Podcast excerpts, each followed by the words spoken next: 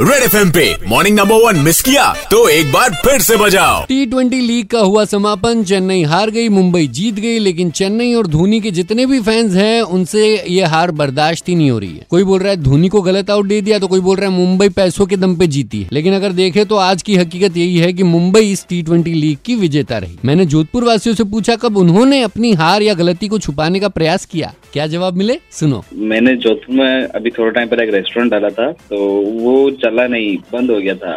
चीज़ को लेके अब मैं सभी को यही बता था कि मैंने नया कॉन्सेप्ट लेके आया था और वो लोगों के समझ में नहीं आया था। और अगर वही रेस्टोरेंट में अगर बड़े शहर में डालता तो मुझे लगता है वो अच्छा खासा चल जाता। कल्पेश भैया, मैं हाफ़ पीरियड में नाइन्थ क्लास में फेल हो गया था। मैंने घर वालों को बोला कि मैं अकेला फेल नहीं हुआ हूँ, पूरी क्लास फेल हुई है। पेपर भी बहुत ज़्यादा टफ था इसलिए। कल्पेश जी मेरे दोस्त के बेटे का एडमिशन कराना था यूपीएससी के लिए।